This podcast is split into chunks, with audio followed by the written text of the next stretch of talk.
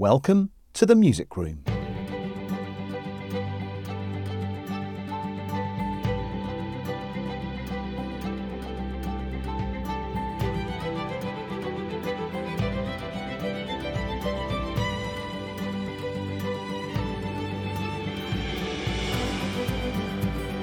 This time in the music room. So that's what I used to do. I used to sight read in my lessons. And I think I didn't realise that that actually stood me in really good stead for being a session musician. I mean, turning up to sessions where you don't get a chance to see any of the music before and you're there for sort of six hours, sight reading everything.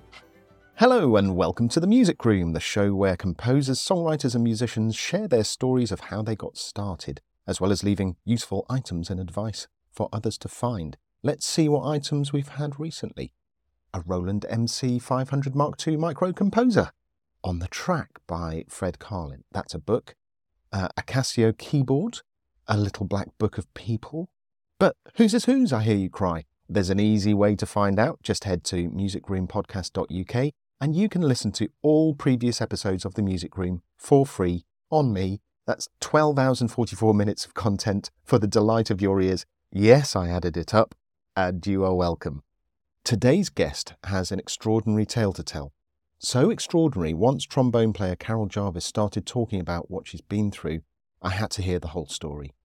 And I'd like to issue a trigger warning here. Carol's ordeal was life threatening and involved a close call, so if you'd rather not hear about that, perhaps skip the chat. Carol Jarvis, like I said, is a trombone player on the move. She has new music out, she's just off a series of dates with Rita Ora, and has played with loads of big talent like Seal and Amy Winehouse. She's also an educator, a podcaster. I won't get into too much now, but stick around. It's a brilliant chat, and I'm really grateful to Carol for sharing her story. But before that, music stories. BBC Radio 2 has announced an exciting new commission for autumn Doctor Who at 60, a musical celebration, a special concert to be held on Thursday, the 28th of September 2023 at 2:30 p.m. at BBC Hoddinott Hall in Wales Millennium Centre, Cardiff. The two and a half hour concert will feature the BBC National Orchestra of Wales and the BBC Singers, directed by Alastair King, as they celebrate the glorious musical sounds of Doctor Who in a special 60th anniversary celebration. The musical pieces include I Am the Doctor, Abigail's Song, This is Gallifrey, The Impossible Girl, I Am a Good Man, The Shepherd's Boy, and the timeless Doctor Who theme as brilliantly imagined by composers Murray Gold and music room guest Segun Akinola. In other news, The Tower Series 2 is now on ITVX featuring the marvellous music of previous music room guest Nainita Desai. Nainita said, A pleasure to work with Mammoth Screen and exec slash writer Patrick Harbinson, who execs one of my all time favourite shows, Homeland. And that's all for Music Stories.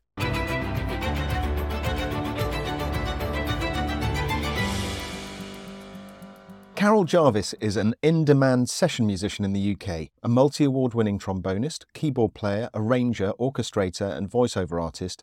She has toured, recorded, and worked extensively with the likes of Sting, Queen, Seal, Rod Stewart, Amy Winehouse, Bon Jovi, Ellie Goulding, and more, and appeared on many renowned TV programmes with stars such as Muse, Harry Connick Jr., Michael Bublé, Taylor Swift, and so many more. She's a professor of music at Trinity Laban Conservatoire of Music in London and the Royal Northern College of Music in Manchester and is currently president of the International Trombone Festival. I mean, how?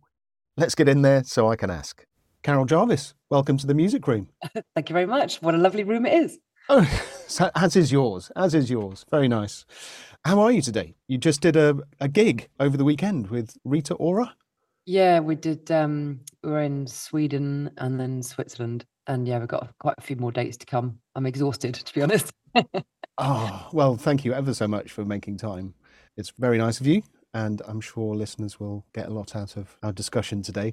So, I mean, you do that a lot. You just up sticks and off you go and go do gigs here and there. Yeah, I'm just kind of um just looking at the diary the next sort of I think two, three months, and I think I've got at least one flight a week. Um Wow. and sometimes four. so it's kind of like, No yeah, way. Wow. In your intro, I mentioned your session playing, your touring, your recording, your voiceovers, you're a professor, you're you're a president of the International Trombone Festival. I mean, you must live your life at a thousand miles an hour. Yeah, I think I think I kind of always have done, uh, but I think that kind of stems from when I went through cancer. So I actually, um, I'm sure it might come into the into the conversation, but I think when I was told I had a limited amount of time left, I kind of sped everything up. oh wow! And you haven't stopped. Yeah, trying to just live my life uh, as fast as I could and uh, as full as I could. Yeah. Um, but I, I, think during lockdown and everything, everything slowed down, and I really, really welcomed that break. It was really mm. nice. But I was extremely busy, but I was at home at least. Yeah. But I think, yeah, it's it's funny the way sort of freelance freelancing goes because you sort you say you say yes to the first thing that comes in because you haven't got too much in the diary, but then when anything else comes in, usually for me it just clashes, so you have to say no. um, but when it does fit, you're like, well, yeah, I've got to do it, and then something else great comes in, and it just fits in. You're like, well, yeah, I've got to do that as well. So then you're just yeah. like, oh my god, when is my next time off? It's but, absolutely the freelancing way, isn't it? Say yes and then figure it out. Yeah. we used to have those paper diaries, and I just sort of say yes, say yes, say yes, and then look, turn over the page once I've put the phone down and go, oh, am I going to make that work? so, two things, uh, and we can discuss in whichever order you like. You have new music out, you know, in between touring and stuff, uh, and you have a podcast on the go exclusively for Spotify. So, yes. what should we start with? I mean, there's a lot there, isn't there? yeah, they both sort of started at the same time, but um, well, they were decided to launch at the same time, but the music sort of all stemmed from um, lockdown. It's just a lockdown project that is finally right. coming out years later because I hit 10 years in remission um, from Hodgkin's lymphoma. And I thought, well, I wasn't meant to hit that day at all. So let's write some music. Let's make a celebration out of this because you, you never really get like, right, you're clear. You're never like, that's it, it's all over. You never get told that. So you're just in remission. So that, that kind of feels you're still connected to it in a way. Um, right. Even even though it, remission is there's no cancer at all, but I still feel like the word remission kind of still connects you to that story. So I'm not like through remission or anything. Do you know what I mean? So it's kind of like mm. 10 years in remission. I thought, right, well, that's a milestone to mark. So I thought, right, I'm gonna, I'm gonna release some music. And most trombone players, um, they tend to write either, well, release either classical or jazz albums. And I thought, I want to do something different. Um, boy, it, it's it's so different, isn't it? I mean, I'd never. I mean, it's joyous for a start. I mean, when you're talking about celebrating milestones, it really is. You you can't help but smile when you hear that music. It's it's oh, really lovely. Um, and yeah, like you say, very different because the lead instrument is a trombone. Yeah, for exactly. a, essentially a dance track. Uh, yeah. or dance yeah, tracks. I know. Yeah. Yeah. Um, and, and and I thought, well, it needs to be it needs to be celebratory. and needs to be it needs to uplift people. It needs mm. to make you smile. Um, and uh, I've just been working with my producer George Holiday, and just um, I think we've nailed it. just oh, I've just fantastic. really really been enjoying it. Really, really been enjoying it. I've got re- remixes in the pipeline. I've got another EP planned as well. So yeah, I, I mean, it's funny how you write so many tracks and then sort of narrow down which ones you want to actually release. So there's there's loads sort of sitting in the background. But yeah, the process has been absolutely brilliant. I love it. Oh, fantastic. And of course, you talk about the Hodgkin's lymphoma, which I'm sure we're going to touch on that when we go back in time as well. Let's talk about your podcast. How did that come about? What is it? Tell us about it. So yeah, um, the team I'm sort of working with with sort of releasing the album because it's I've played on so many albums and stuff as a session musician, um, but never really done the releasing process. And uh, and since I had, had, a CD come out sort of 12 years ago that was recorded when I had cancer, and it was just um, to raise money for a charity.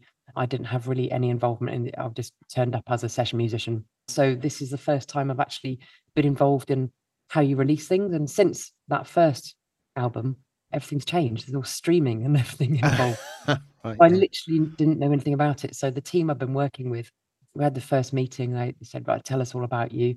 And they said, "Hang on a minute, you've got this crazy story to tell about your health. You work as a, uh, a session musician. You're a voiceover artist. You've done all sorts of charity work as well. Why don't you tie all of these avenues together and release a podcast. I was like, oh my God, that completely makes sense. Because I've done quite a bit of um, TV presenting, radio presenting, and stuff in the past as well.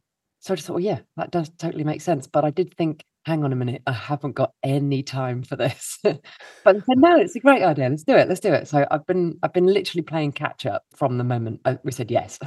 so one episode and then launch the podcast. So then I've been trying to record right. everything and yeah, just try and keep up with two weeks in between each episode. Um, yeah. But finally, the whole first season is recorded. So um, yeah, I'm going to learn my lesson by season two and make sure I've pre-recorded all of it. Um, yeah. Just wanted to release it all at the same time as the album. So, and it's been amazing. So the first episode, I tell my story from start to finish, um, which is is it's a lengthy story. So it takes about an hour just to tell the complete story. And um, I've been flying all over the world, just um, well, especially in the last what six to eight months or something, telling this story to medical companies all over the world from Mexico to Croatia to Romania just in the last few months because clinical trials, I went through three of them, and most medical professionals who work in the clinical trial supply or uh, uh, marketing or whatever departments it is, they don't tend to meet anyone that has actually been through a clinical trial. It's just all the data and the statistics and the it's just numbers on a screen and there's no names to that because it's got to be confidential. Um, so I'm going to these companies and telling my story to try and keep them doing what they're doing um, which is which is amazing. It's really rewarding to me as well because it feels like i'm finally saying thank you to the people that have been working on these drugs. So the podcast is basically about overcoming something huge in your life. Um, so that was my story and i thought i'd better tell my story first. And um, the guests i've had so far have been absolutely amazing. Sam brown who's uh, i mean chart topping hit. Yeah. But she lost her voice and it's never come back. Um, but she's overcome wow. that. And she's released another album this year using Melodyne and uh, vocoders and things like that um, without a voice, which is just, it's unbelievable. And then uh, uh, Dame Evelyn Glennie, who started to go deaf aged eight, but then carved out a, international solo percussionist career and still doing it. So these people have got uh, just incredible stories, not just musicians I'm going to be speaking to, but I'm starting with musicians because that's who I know. Yeah. um, but yeah, it's overcoming these huge hurdles in your life, but still continuing to be massive successes. Just uh, incredible, really inspiring stories. Yeah, and really inspiring people as well. I mean, yeah. Uh, yeah. yes, obviously Dame Evelyn Glennie her reputation precedes her. Sam Brown, obviously, I mean, what a voice to lose. I yeah, mean, just amazing. Okay, well, are you ready to go back in time? Let's yeah, um, find out how it all began.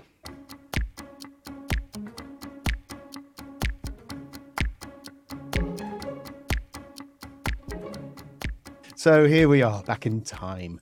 Uh, Carol, how did it all start for you? How young were you when you first became aware of music, your first music memories, uh, that sort of thing? Well, my I've got an older brother, um, just two years older than me, um, and uh, I think my parents were always encouraging that you try literally everything, uh, which I think any good parent should do.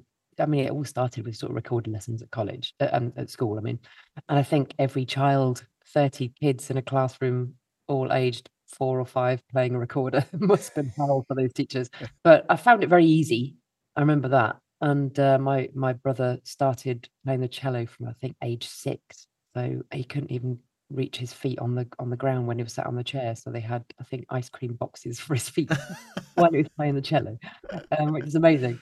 Um, so I'm, I mean I started growing up straight away with my brother playing the cello, and I remember trying a few instruments here and there. I tried classical guitar, and I think I, I didn't have any lessons on clarinet, but I had a clarinet that I played around on. And uh, it wasn't until a music test aged 11 at school where they, they sat all the kids in the uh, in the hall all separate a little piece of paper and played a few notes and things on this recording and said right if you can tell what's sharp and what's flat and uh, it, it got quite difficult i think but i i found it extremely easy and the results came back saying, well, you can choose any instrument you like because you've got a very good ear. You can you can do it. I said, oh, great, okay, fine. Didn't really think much of it, but they said we need an oboe for the school orchestra, so we'd like you to play the oboe. So at the end of that day, I went home, told my parents, and I said, "What's an oboe?" They played me some recordings, and I just went, "Ugh, I don't like the sound of that at all." And apparently, I just turned around to my dad and said, "What's the one with the slidey arm thing?" And they found some recordings. And they, I think they played me all sorts of things, like some real comedy stuff, like from George Chisholm. Fast forward a few years, I ended up having a lesson from George Chisholm, which was uh, ridiculous. But yeah, they played me some recordings, some sort of marching brass bands, um, big bands, and stuff like that. And I went, "Yeah, that's it. That's what I want." Well, you're just totally smitten from the word go. Yeah, yeah. um, My dad managed to get hold of a, a cheap trombone. It was, I mean, it was it was bent, but it but it worked. And uh, he brought it home, and I think managed to. There was like a, a book, a tune a day book in there about learning the slide positions and and all that. So I just took myself away, and I, yeah, I I, I learned a scale before my first lesson. And one of my one of my good friends that I'm still in touch with now, he was actually witnessing my first ever trombone lesson. And uh, he said most brass players in their first lesson are taught how to produce a note, like buzzing. Yeah. And and I turned up and played a scale. It was like overachiever from the start. it's just, um, well, I, well, I had. Um, I used to be a primary school teacher, so uh, I've been on the other side of that kind of wider opportunities thing, where you know every. I think it was year four. Um, every child would learn an instrument, and I think in this particular year they had a choice, and one of them was the cornet. So I thought, oh, I'll give the cornet a go, and it was exactly like you say. You know, I think I can just about produce a note from that lesson. that was the uh, the the sum of my experience. So yeah, amazing to turn up and do a whole scale. That's uh, you know you you concentrate on how do you hold it. I mean the trombone as well. yeah, I know, I know. It's I got just all sorts going on. loved it. Yeah, I just loved it. I'm sure the teacher had to correct a few things here and there, but yeah, and I just had cornet teachers up until grade eight, I think it was, because there weren't any trombone players in, in the area. So Wow. I was learning from trumpet and cornet method books with all the fingerings above the notes. So little did I know I was actually learning the fingering for a brass instrument at the same time as learning the trombone. So fast forward when I got to college, doing a doubling instrument on the euphonium was just like, well, that's easy. Wow. Okay. Yeah. So so you had a real affinity for this stuff. Going back then to you you just started learning trombone. You you mentioned that the powers that be wanted you to play the oboe. Uh, it would fit in nicely into the orchestra or something. Did you then join music groups, orchestras, that kind of thing? Yeah, so there was um I grew up in Milton Keynes. Someone's got to come from Milton Keynes, that's me. With all the roundabouts. all the roundabouts. They all look slightly different though. Um, and uh, yeah, so there were uh, so few trombone players in the area. I was basically put in every group straight away. Um, Ah, okay. There's a pattern forming here, Carol. Doing yeah, everything all at once. straight away. Um, yeah, brass bands, orchestras, big bands, and Milton Keynes Music Service was unbelievable back in those days. I remember every evening of the week, apart from Sundays, there were rehearsals going on.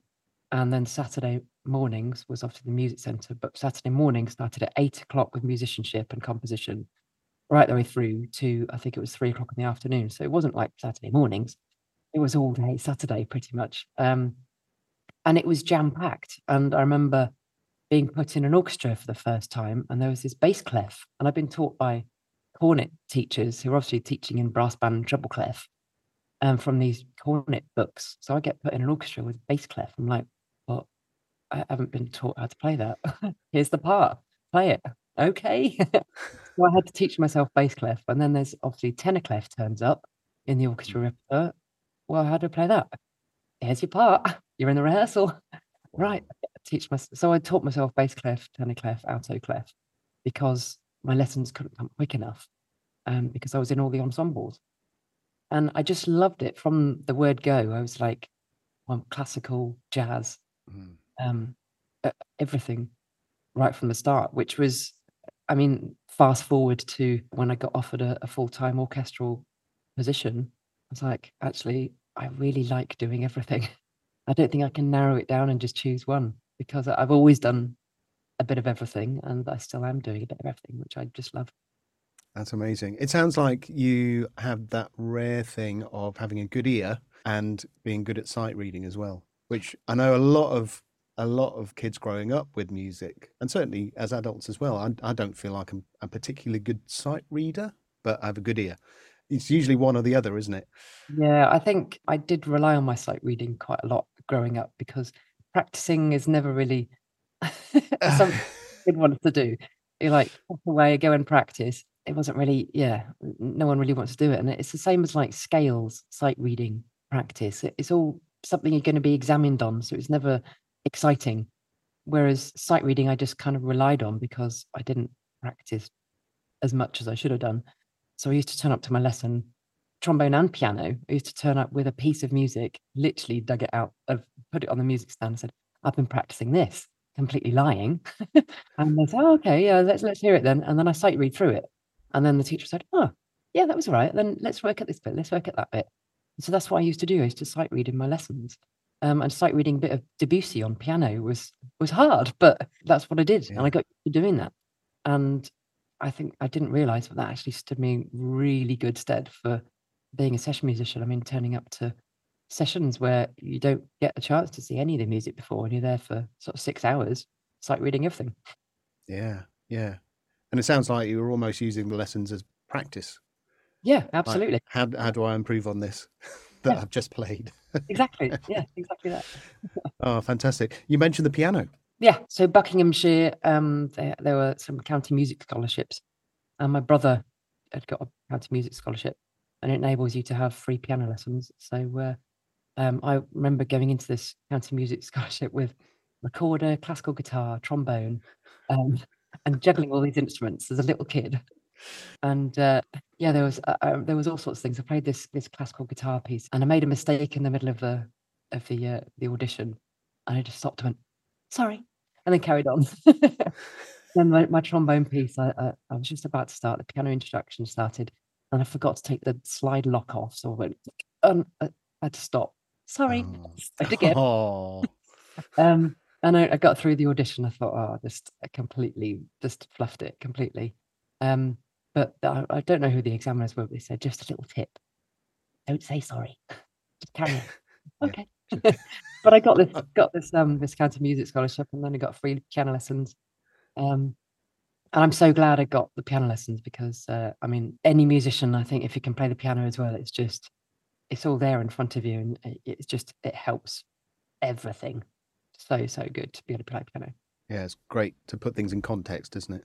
You Mm. can work out bass lines and melodies and Yeah, you can see harmony and just thing. Yeah. yeah, yeah. So after all your teenage orchestral music groups, uh, did the Saturday morning group go all the way through? Yeah, it was constant. Um, it was. I think it was Monday night was choir, Tuesday night was brass band Oh, and wow. trumpet lesson. Wednesday was uh, one of the youth orchestras and a brass quintet. Thursday night was um, the other orchestra. Friday night was. Uh, I can't remember which one it is now. Um, I think it was the other brass band. Or was it big band? And then Oh, Saturday wow, morning was uh, just yeah, just just ensemble, ensemble, ensemble, lesson, lesson, lesson. And we had musicianship classes, composition classes. I mean, I was taking this huge keyboard in and learning about um, sort of arpeggiators and composing bass lines, chord sequences. So I was learning all of that when I was just a teenager. And then it was, uh, yeah, learning grade from for grade eight. My cornet teacher said, um, uh, we should probably try and find a trombone teacher for you to get you through grade eight Finally. um, finally some sort of specialist and um and this guy was absolutely amazing pat kenny he was touring with the spice girls and playing with uh, like suggs and madness and yeah so I, I got a real feel for that kind of thing and and we'd be playing through the, the grade eight repertoire so let's do a bit of jamming so he'd be playing the piano and um get me to improvise along and so i got, I got such great grounding from him as well um and then when it was time to sort of audition for music colleges I sort of decided Guildhall was where I wanted to go because they had the really well-known big band and uh, the jazz side of things and the classical thing and composition. I wanted to carry on with everything, and I auditioned everywhere anyway. I did Academy College, Guildhall, I think Birmingham and Manchester, and I remember getting a place everywhere. And on the spot, Guildhall said, "Here is your place," and they literally sort of pushed it across the table to me in this interview. And I pushed it straight back at them, and I said, "I don't want to come here." oh, why not? I think it was like half term or something. So the building was deserted, and it was just like I don't get a feel in this place. Mm. And I thought I mm. would just love this vibe. I thought this was where I wanted to go, but it was just gut instinct. And I don't know whether that was the right decision or the wrong decision, but I mean, everything seems to have worked out okay. And the place that had the atmosphere for me was the RNCM. So I turned down Academy College. And most people sort of gravitate towards the London colleges, but actually Manchester was what drew me. Um, and again, they had all the big band and the classical side of things. And actually, I think I think it really worked out for me because right from my first year undergraduate, I started freelancing with the Halle Orchestra and the BBC Philharmonic, which all the trombone students in the years above me weren't yet doing. So I was kind of like, oh, I don't really know what's going on here. But I, th- I think the standard in Manchester at that time, there were some incredible players, but there were other sort of players that weren't right up there. And I think I managed to sort of overtake some of them quite quickly. So I was sort of doing a lot of freelance work in the area and then big band work as well. I started doing Blackpool Tower Ballroom from the age of 18 and joined Andy Prior's big band. And my freelance work just got busier and busier throughout my studies. So by the time I got to my final year, I actually had to say to the college, look, I'm on trial with BBC Symphony, I'm on trial with BBC National Orchestra Wales. I haven't got time to be here. But I'd like to do my final recital and complete it. And they said, yeah, okay, we'll, we'll take care of all of the ensembles and just come back and do your final recital. So I was, I was just freelancing full time by my final year, which I, I, I mean, looking back now, because I teach at the RNCM and students are sort of just hoping for that first gig and that first sort of chance yeah. get into the profession. And so I just look back and think how lucky I was to have, um, yeah, had several people that sort of took me under their wing and saw something in me and gave me those opportunities. So yeah. Do you think that came from your trombone teacher? You were saying he was playing the Spice Girls and uh, other artists, and just showed you this entirely other world to things. Do you think that gave you the nous to to go to college and go right? Oh well, you know, let's get to it. I think, yeah, I, I do think at the time I didn't realize I was being really inspired by him. But I think looking back, absolutely. He had a PhD in the embouchure. What? Which, is... I know, I know. Does that exist? I know exactly. Um, I think you can choose anything to do a PhD on as long as long as the pitch and and you can say to people that I mean I started looking into do a PhD myself, but not sure I've got time at the moment. Um, but um, but he he started yeah he he managed to do a complete PhD on the embouchure and, and I thought well I, I'm, I'm in really secure hands here with someone who knows all about the embouchure and uh, and the fact that he was he'd done the touring, the session, the the sessions, and he actually gave me my first ever professional gig as well, depping for him when I was fifteen or sixteen. So yeah, it's amazing that I sort of gained that from him, and then I wanted to find a college where I could carry on doing all of that. So obviously you've dived into the world of work and freelancing and gigging and stuff. Um, let's go back to your cancer diagnosis. What happened then? Where where were you in your life when I, that hit you? I pretty much just graduated. My freelance career was literally getting better and better and better. And then throughout my illness, my freelance career continued to get better and better and better. But I just found this lump in the left hand side of my neck because um, we, we have loads of uh, sort of lymph nodes all around our necks. And it was just at the base of my left hand side of my neck. And the trombone you hold in the left on your left hand, the whole weight of the instrument goes in your left arm. And I think it's apparently the heaviest musical instrument where you take all the weight in one arm. And your right arm has got to be completely free for the slide. So I just thought, well, it's just muscles. It's just muscles going wrong. Um, and I was working literally every single day. I wasn't even taking a day off because I was loving it. I was saying yes to everything and just, yeah, seven days a week, without a doubt, just working. And I remember this lump getting slightly bigger and slightly more painful. And so I thought, well, I'll go see a physio because I remember this great physio that the Halle members used to go and see because um, I, I, hurt my neck at one point, like top of my spine or something. So I went went to see her for this little lump in my neck, and she said, mm, "I'm not going to touch that. Have you got a good GP?" And I said, mm, "Not really, no." Um, she said, "Well, have you got a friend nearby who who's got a good GP that you know of?" So yeah, actually, just not far away, but slightly out of where I'm meant to have a GP. So, right, well, can you change your address to their address and go and see their GP? So, yeah, yeah, I can do that. doing that. And she said, yeah, do it, do it today. Oh, okay. Yeah, okay, I'll do that. So I met, managed to get this, uh, get to see this other GP, and uh, she said, "I'm not going to touch that. I'm going to refer you to ear, nose, and throat department." And she got this red pen out and wrote the word urgent. So okay, didn't think anything of it, and uh, and so I, I I just about to start touring with the show Chicago, just around the UK, and then going abroad. Um, so I was just about to head into literally full time show, and uh, I got I then got sent to ear, nose, and throat department. They had a camera up my nose and down my throat. They couldn't find anything.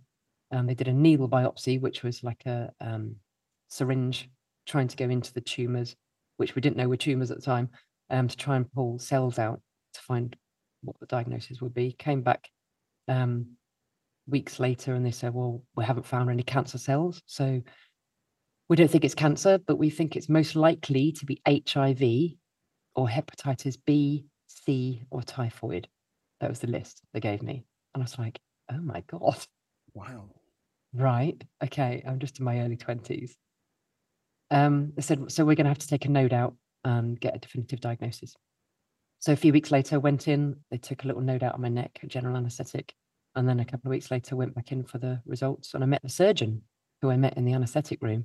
And I wasn't really expecting to meet a surgeon in an office. I was thinking, don't you just do like surgeon things? And he came with a diagnosis. Um, and he said, unfortunately, we don't know if it's spread anywhere. So we're going to have to send you for a full body scan and uh, and then take it from there. And uh, yeah, so it's just yeah, ridiculous. Like, how have I got cancer? Yeah. Um, went for a full full body scan and then went for the appointment then and uh, met my first oncologist. And he said, unfortunately, it has spread and it's in between your lungs and it's 15 centimeters round between your lungs. And he said, chemotherapy starts on Tuesday. Wow. And I'm like, oh my God. The first thing I said was, how would I not know that I've got this 15 centimeter round tumor in between my lungs when I'm a trombone player? And apparently, we use our lungs as much as um, professional sports people do. That's literally the lung capacity that we use. And he said, You've got so much room in there, you wouldn't have a clue. Chemo starts on Tuesday. And I said, Whoa, whoa, whoa, whoa. I'm in my early 20s. How about saving eggs for for future and, and later in life? And he said, Chemotherapy starts on Tuesday. So that was it. That, that was the start. Wow. When they'd given you the the initial, it could be this, this, or this. Did you then go off with Chicago and tour, or, or at that point were you thinking, I need The to? tour, ha- the tour hadn't just started yet. So I got my diagnosis on the first week of the tour. I just started Right. in Glasgow on the tour. Oh came, wow. came home, um, got the diagnosis, and then um, they said chemotherapy is going to be every two weeks on the Tuesday morning, and the uh, the side effects from the dose on Tuesday morning last till about Sunday. So you feel absolutely like death from Tuesday to Sunday. But then I had a week off from chemo, so the tour manager actually said, "Well, why don't you just come and do the show every other week?" And I said, if I'm allowed to do that, I'd love to, um, because he can easily just get someone else to be doing it full time. But he chose to keep employing me, and I really needed that. Mm. Um, that kept me going. So I was just one week chemo, one week touring, one week chemo, one week touring, and that was how the how it all started. That's incredible that you chose to uh, to to dive in and, and um, um, especially with the tumor where it was as well. Yeah. Um, I think it, it speaks to your resilience. You know. Well, I mean, by this time, um, I mean, the tumor on the side, left hand side of my neck had um, it was it was up to I can still feel the sort of scarring from it, um, Wow. Up to there, and it went right down to over my collarbone. So it was a good, I don't know how long that is, but Wowee. so so it was big in the in my neck, and it was big in between my lungs. But yeah, it was kind of like in a way I could segregate the hospital stuff and then my life in a way. I remember Yeah. someone saying to me at the very start, "Hang on a minute, you've just been given this diagnosis," and th- this guy said, "If that was me, I'd shut myself away for those six months of chemo and just concentrate on doing that." And I said, "I absolutely couldn't do that. Mhm. There's no way I could just shut myself away and just do chemo and not have a life outside of that. That would kill me." So I think actually keeping that going touring and having the chemo and separating the two just spurred me on, gave me energy. And how long did you have to have chemo? Well, that that course was six months, and uh, I remember after the second or third treatment, the lump in the stuff down inside my neck seemed to have gone. I was like, "Well, this is working. This is amazing." Mm-hmm. It might be making me feel like absolute death. I lost my hair within the first two treatments, but I can't feel the lump anymore in my neck. Obviously, you can't feel anything between your lungs, so you've got no idea. Um, but after the six months of treatment, I had a scan, and uh, I remember the chemotherapy nurse. Once I got the results from the oncologist, um, saying that the treatment had failed, the chemotherapy nurse gave me the tightest hug and just said, "I'm so sorry." And we'd been we'd been laughing and bonding throughout all the all the treatments, but she was so serious. I said, "It's okay. He's just said there's there's something else we can try." But she knew something that I didn't, and that was my prognosis was really good in your early 20s when you're diagnosed with Hodgkin's lymphoma, your prognosis from especially the primary chemotherapy is really, really good. But once that's failed, it starts taking a nosedive. And then the next treatment, that chemotherapy failed. And then the stem cell transplant, that failed. And then the radiotherapy failed. And then the next treatment failed. And it was fail, fail, fail, fail, fail. Constant back to back treatment. And then come 2006, they then said, We're afraid that you're not coming to terms with this. And actually you're not going to survive because we've exhausted all avenues. We're going to send you to a psychologist to help you get your head around the fact that yeah you need to get your affairs in order. You need to go and write your will. And uh, they started telling me that and i said I, I don't understand. I don't understand. I feel i feel fine but there was this stubborn tumor in between my lungs and uh, yeah it, it was it was horrible to be told that they never said the word terminal they never said that but they kept telling me that I wasn't going to survive because we had ex- exhausted all avenues of treatment for Hodgkin's lymphoma. Um, but they said, if you're willing, we'll look out for some clinical trials. And I said, well, yeah, I've got no other choice. Yeah. Some people, and I, I, I know people who have been on a very similar journey, they've been battered so much by this treatment. They then said, no, I'm done. Yeah. But I said, yeah, I've, I've got no choice. I, of course, I'll, I'll sign up to anything you find. And they said, well, hopefully something might come along. And it was literally like that, right? Go away, go on tour with cancer, and we'll let you know if something else turns up. And we had regular scans because uh, just as soon as the tumors sort of start picking up a lot of speed again, because I think all the treatment sort of did a little bit, sort of stunted it a little bit, but then it grows again. But then when it started picking up speed, they said, right, we need to really find something quick.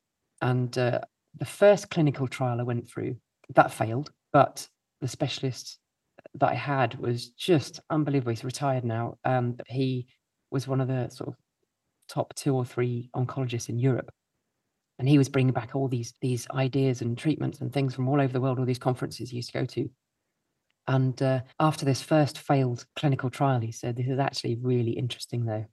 Said, "Oh, okay. You haven't just said failed. You've said it's interesting, um, because you have responded a little bit to this clinical trial." And the way clinical trials are going is it's um, it's more directed to your type of Hodgkin's lymphoma. It's not just Hodgkin's lymphoma. Um, it's to do with the proteins that exist on your tumors, and the tumors were called. Um, I think I think it was like CD30 positive. I don't know what that means. Um, but this clinical trial was anti CD30. So I was like, well, that matches that. Um, and so they were that that's the kind of thing they need to um to find for me. And he said that's what we're going to try and find. So basically the the infusion goes all around your system but it only releases the treatment on the tumors because that's where the proteins exist. They don't exist anywhere else in the body. So in theory the treatment is then a lot stronger right on the tumor rather than regular chemotherapy which literally hits everything in your body so again i went back on tour i was touring with seal at that time and literally flying all over the world. And Seal, bless him, he could have got someone else again, employed someone else that could be there all the time. Um, but on days off, that was me flying home for scans or treatment or flying back again for a blood transfusion or whatever it was. And then eventually there was a second clinical trial came along, um, CHT25. It's just got code names before it's got a name. Um, and uh, sound like compressors and things, don't they? yeah, yeah, no, it does actually. Yeah. Um, and this this uh, clinical trial was happening in Perth in Australia and in London in Hammersmith. And there were just two of us in London and I think three people in Perth. That was it. And so it just shows how like these clinical trials just There's just a handful of people that might do it. And I managed to get on this clinical trial, and uh, all they could tell me was uh, it's highly radioactive. They couldn't really tell me anything else about it. And I was locked in a lead line room for nine days and injected with this highly radioactive drug. And I've got a video on my phone um, because uh, because this drug was so radioactive. This syringe, only a normal size syringe, surrounded in lead, but that had to be on a trolley surrounded by a wall of lead and wheeled into my room. It's just a tiny syringe. So, you know how light a syringe is, but it's on a trolley surrounded by lead to try and protect people from this drug. And the people that wheeled it in connected it all up, set the infusion going, and then had to wait outside and protect their own organs from me behind a lead screen. And so I was locked in this room for nine days, and a man with a Geiger counter came to the doorway every day, measuring my radioactivity. Um, and I've got a video of him as well on my phone because I just didn't believe it. I just I feel absolutely fine. What's going on? And in the middle of that treatment, I went for a nuclear scan. And uh, uh, yeah, it's it's just it is insane when I talk about it. I still think, oh my god, this happened to me. But yeah, I mean, eventually got through that treatment, had a scan, it failed, and then I went on tour with Sting for like I, I, was meant to stay two meters away from people for the next couple of months because my radioactivity is still coming down. And I went on tour with Sting, and, uh, I was like, I've got to be on stage now, and I've got to sit next to people, so I've got to tell everyone around me, look, this is I'm slightly and, radioactive. um, and people were like, yeah, I don't care, I don't care. And then I came out in this. It was straight after that tour. I started coming out on this rash, and you've got to report every tiny thing to specialists because it could be related to this drug that you've just been through. Um, and this rash got more and more intense. And it sort of started on my tummy, but then spread upwards and then spread downwards, down my legs, all the way down my arms, and it just spread outwards. And it to the to the point where I couldn't actually see my regular skin color anywhere on my body through this rash. It was solid and so, so painful. And I went into hospital one day to say, look, I need some help. And I lifted my t-shirt to show them this rash. And this specialist just went, I went, okay, I don't want you to do that. Tell me what it is. What's happening? And he said, We don't know. This is a clinical trial. This is experimental. And he said, I guess you're kind of being sunburnt from the inside outwards. And I hope it gets better. You've got no idea if this is going to go or if this is going to get worse and worse and worse and it eats me away. No, we've no idea. I hope it gets better and that, that's it. That's what happens with experimental drugs is you yeah. are statistics. You're you're what you're what you respond is going to go down in some data and they'll try and improve from it. So it's it's literally potluck whether you have a clinical trial that's going to really really make a difference or you'll really really respond yeah. badly. Yeah. Um that's what trials are for. And then um another clinical trial came along and i was like well, I still I'm still touring, I'm still okay, I've still got energy. And uh, this next clinical trial, they said the only statistics we've got so far is people get sort of um, tingling, pins and needles in the hands and feet. So I thought, yeah, I can cope with that. That's fine. Yeah. So I signed up for this clinical trial, and I was back on tour with Seal again, and I signed up to six doses of this um, this drug, and the pins and needles in my hands and feet started getting sort of more and more painful, and I've my circulation has never been fantastic ever since. My hands and feet, but that's fine. But after the fourth dose, um, they wanted me to have a scan to see how it was going. So on a day off on tour, thankfully I was just in Europe. Seal flew me home, um, had a scan, and then uh, flew back straight away the next morning to go and rejoin the tour in France. And uh, I landed at seven o'clock in the morning in France, so six o'clock here, and I got a phone call from a specialist at six o'clock in the morning, seven o'clock in France, saying, "Carol, it's John." I went, yeah. You're in remission for the first time in seven years. Wow. It's like, what? and this and this is the same guy that repeatedly for the last five years, last five years, repeatedly told me that I was going to die, wow. and to get my head around the fact that I wasn't going to survive. But then I knew I couldn't celebrate because I knew that this is a clinical trial. Anything can happen. It can grow back next week it could grow back today. And then we've got to try and find something else. So once you get to remission, you've got to kind of get it while it's gone and get a, a bone marrow transplant. So I'd had a stem cell transplant in the past. That was from my own stem cells. Um, but this time they said we need to find a donor to find a better immune system to re- replace your immune system. So I signed up for that as well. So I had a month to decide whether to go for this transplant or not. And this is the crazy bit of the story. Um, Oh, so this is the crazy bit. this, is this is the crazy Right. bit. yeah. So uh, they gave me a month to decide, and they said that if you leave the remission like that, we think you'll probably live for three years maximum. If you go for the transplant and it works, you could live to a ripe old age. But we need to talk about the mortality rates. It's a 30% survival rate of this transplant. We'll try and find a donor for you. So there's a month to decide. They found two matches out of 11 million people one was pregnant, so they couldn't ask her, it was the wrong time. And this German man, he said yes. He was a perfect match. So this month to decide, I literally could have taken either decision. I took myself right to every possibility of each decision. And I just decided I don't want any regrets. Even if I go for the live for three years, at the last little moment, I don't want to regret having not given the bone marrow transplant a go if I go for the bone marrow transplant, it doesn't work, then and they come and tell me, right, yeah, it's not worked. You're not, you're not going to survive. You've got a day or two. I don't want to regret having just given it a go. So I signed up to it and I thought, well, I'm going to give it my best shot. And so they you start intensive chemo. You're shut in this this isolation room for I think it was about six weeks, just this room, and uh, they give you intensive chemotherapy, which I'd had in the past. Um, so I knew how horrific it was going to be on day minus nine, day minus eight, day minus seven, minus six, minus five, day to, down to day zero. And day minus nine, my donor is over in Germany having some injections to boost his blood count. So he has maximum amount of cells to donate. Day minus eight, day minus seven, day minus six, day zero is transplant day, where he is in hospital in Germany. He has, he, he and he's told me about it because I've met him since. Um, he had a, a needle in one arm and everything coming out in through, whizzing through a machine, and then everything they didn't need went straight back in the other arm, and he went back to work that afternoon. So, um, and that's I think that's ninety eight percent of donating now is just like that. Most people think it's going to be painful, and no, no, no, that's the patient. the patient when you go through a bone marrow biopsy, which I've had several of, when they drill into your hip bone, that's the bit that hurts. Right. But no, the donating is, I mean, that's a message that just people don't know. He went back to work. These cells go through some testing and they go into a an ice pack container with a courier as hand luggage on a plane straight to my bedside.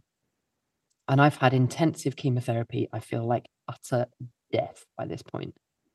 And before the cells arrived, a team of like no one's allowed into my isolation room because it's got to be I've got no immune system. So if anyone comes in with dust or a cold or Yeah. anything, it can kill me. But this team of microbiologists all came into my room, masked, aprons, gloves, a team of them. And I was like, what's going on? What is this? And they said, we had a phone call from the hospital in Germany and we're afraid that the cells are contaminated. And I said, What do you mean? They're contaminated. And they said, There's a chance of toxoplasmosis. Oh, wow. I said, Well, that's going to kill me. Hands down, 100% that is going to kill me. I'm not going to have it. I'm not having the infusion. Right. I refuse. I'm pulling out at this point. And they said, Well, actually, you've now got no immune system. You're going to have to have this infusion because otherwise you're going to die because there's no one else that can save you now. it's like, oh my God. And they said, we'll run some tests when they arrive, but the tests won't come back for two or three days. So the cells arrived in this big syringe, and I've got this Hickman line in my in my neck, coming out my chest, and this nurse just connects it up. Four o'clock that afternoon, she slowly pushed it in, and I'm wide awake watching this happen, looking at this syringe, thinking this is going to kill me. Wow. And Unbelievable. it was it was terrifying. That was the most terrifying moment, and I got yeah welling up now just remembering it. Oh God. Um, three days later, the microbiologist came in and said the test came back negative. So I was like, oh my god, oh my god. But I still had the uh, the obviously the thirty percent survival rate Yeah. hanging over me. which lasts for about the first year because the anti-rejection drugs and it's real touch and go, and you're very, very, very weak for at least a year. But yeah, after six weeks, my cell count slowly came up from zero. They could open the door. I'd lost so much weight because I mean the intensive chemotherapy gives you ulcers in every part of your mouth and all the way down your throat, so you can't eat anything. Um, apart from ice cream, that was it. There are bonuses. It was chocolate, yeah. so it's fun. but yeah, eventually, two years post transplant, I was allowed to find out who my donor was, and we both swapped details. And I flew my mum over to Berlin and went and meet him. And uh, this complete stranger who saved my life. Wow. That's, I mean, story, I mean, even even knowing the end of the story for for a minute there, you know, I can't even imagine what that moment must have felt like. It, you know, it's a certainly some perspective for listeners who might think, I'm feeling a little uninspired today. I can't think of a melody or something. You know, that's yeah. I mean, that's that's something else. It's a, a whole different league. It was it was just it was ridiculous. I, I remember a speech I gave over in uh, Croatia back in October, and uh, when I told that bit of a story, and I said that we think the cells are contaminated, I said, "Well, that's going to kill me." There was a lady that came and spoke to me afterwards, saying she said she just she lost she couldn't breathe. She was like holding a breath, trying to wait and find out what the outcome was. And I said, and then, oh, of course, you survived, of course. like, yeah, yeah, I am. And so, full circle back to releasing your EP, releasing your singles, um, and you know, talking about celebrating the milestone of ten years in remission. That now becomes so much more meaningful, doesn't it? so, I encourage everyone to go and have a listen to what are they called? Uh, where can people find your? So, yeah, so the EP is called um, "In My Veins." It's all related to my journey. So, "In My Veins" is all about the treatment being in my veins, the cancer being in my veins, the everything just going on. And I mean, post bone marrow transplant, uh, I've now got my donor's DNA and my blood type has changed over to his blood type as well. But that's it's full of hope, that first track. Um, and then the second track um, called Radioactive is all about that that clinical trial I went through. And there's some um, sounds in that that represent or the the Geiger counter and the ah. radioactivity um, there's uh, a track called um, The Risk is Taken, which was me signing on the dotted line for the bone marrow transplant and knowing the mortality rates and just going, right, here we go. So there's a load of determination in that one. Um, and there's another track called Fusion, which is uh, about the fusion of my donor's DNA and my blood type and just fusing into who I am now. And then there's a track which is basically one step away from a Marvel character. Let's, let's be yeah, honest. Here. Yeah, exactly. Amazing. Uh, then the uh, the last track is called uh, "Moving On," um, because once I got through everything, and um, they said it looks like you've got a future ahead of you. Weirdly, and this is what threw me completely, was I really couldn't cope with that mentally. I think I was kind of like I thought I was in denial when I was being told I was dying for such a long time. But that psychologist, I think, really did his job and had got my head around the fact that I was dying. And that's why I was living at a million miles an hour because I didn't have much time left. Um, but then when you're told you've got a future, psychologically, I was just in a mess. And I had about 18 months of depression then.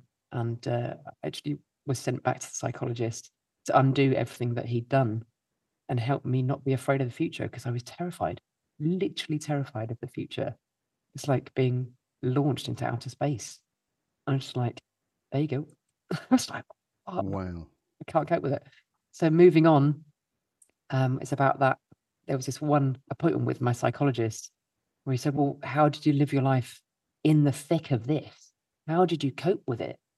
And I said, Well, I remember in the, the transplant procedure, which was the hardest moment, um, there was a nurse came into me. Uh, she, they used to sit with me at like two o'clock in the morning. I was just everyone else asleep, but I'm a musician. Of course, I'm I'm awake late, so nurses come and sit with you and chat. And she said, when it gets really hard, just break it down to the to the to a day at a time. And then she said, if that gets too hard, break it down to an hour at a time. And if that is too difficult, just try and get through the next minute. And I was literally doing that. I had to literally try and get through the next minute because it was so hard. And so I had to just live in the now, and that was it. And I said that to my psychologist, and he said, Well, people struggle to live in the moment all their lives. So if you know how to do that, just carry on doing that. Wow. And, uh, and then everything literally just started just coming back into place. And I think I still live in the now. I don't. I still don't really. I don't know. I, I don't know whether I've got any goals and ambitions because I'm still sort of living in the now. Good. Good. Long may it continue. Carol, you're an amazing human being. Just amazing. What an inspiration. Quite a long story. Sorry. no. Yeah, I wasn't expecting that. but I'm so glad that you told it. Um, yeah, quite blown away by it. I mean, there's plenty of advice in there for, for other people, but I do ask all of my guests for an item and a piece of advice that may have helped them in their in their own musical journeys to leave in the uh, the music room for others to find. So, do you happen to have an item that you could leave? Uh, couldn't live without my trombones, without a doubt. Um, I think I think making a, a bit of a little recording studio for yourself. I started off with just basic little gear, but slowly upgraded it, mostly off eBay, and Yeah. now really decent studio and a nice little mobile studio as well, um, which I use for my voiceovers and podcasts now on the road. So I think these days the music industry is just changing so much and moving at such a fast pace that I think everyone needs to be really versatile and have many strings to their bow. I mean, especially things like lockdown. I suddenly became so busy because I had all the gear. Anyone who didn't weren't as busy at all. so you'd say, you know, create a creative space for yourself. Absolutely, yeah, yeah. And it's and it's it's just your own little safe little space as well. You can be creative, you can be imaginative, you can do. And this is where I've written my music. I think it's it, as creatives, we need to have a space to be creative. Fantastic. Well, let's call it a creative space. That is There we going in the music room. There's a space going in the music room for others to find. A big Um, item. Yeah, a big item. Well, it can be as big as you want, can't it? yeah, exactly. It could be a little room if you want. So, what advice would you like to leave in the music room for others to find? I think for, if it's a young musician, it's say yes to everything because that's that stood me a good stead. And you've got to do that for several several years to get established. And now I know I can say the word no. Ah, So I think I think that is great advice. Even if it's like a gig that get offered a big band gig and you've never played in a big band in your life, but you're a young musician, you don't know where life's going to take you, you don't know where that next big break is going to go, you don't know who is going to be sat next to you and going to offer you that next gig. So that's what I did, and it's literally worked out really well for me. But also another bit of advice, which I'm trying to listen to myself now, is slow down, take time and breathe. fantastic. Well, that can go in the music room for you. As I said, Carol Jarvis, you are an amazing human being. Thank you for your story and thank you for joining me in the music room. Thank you so much.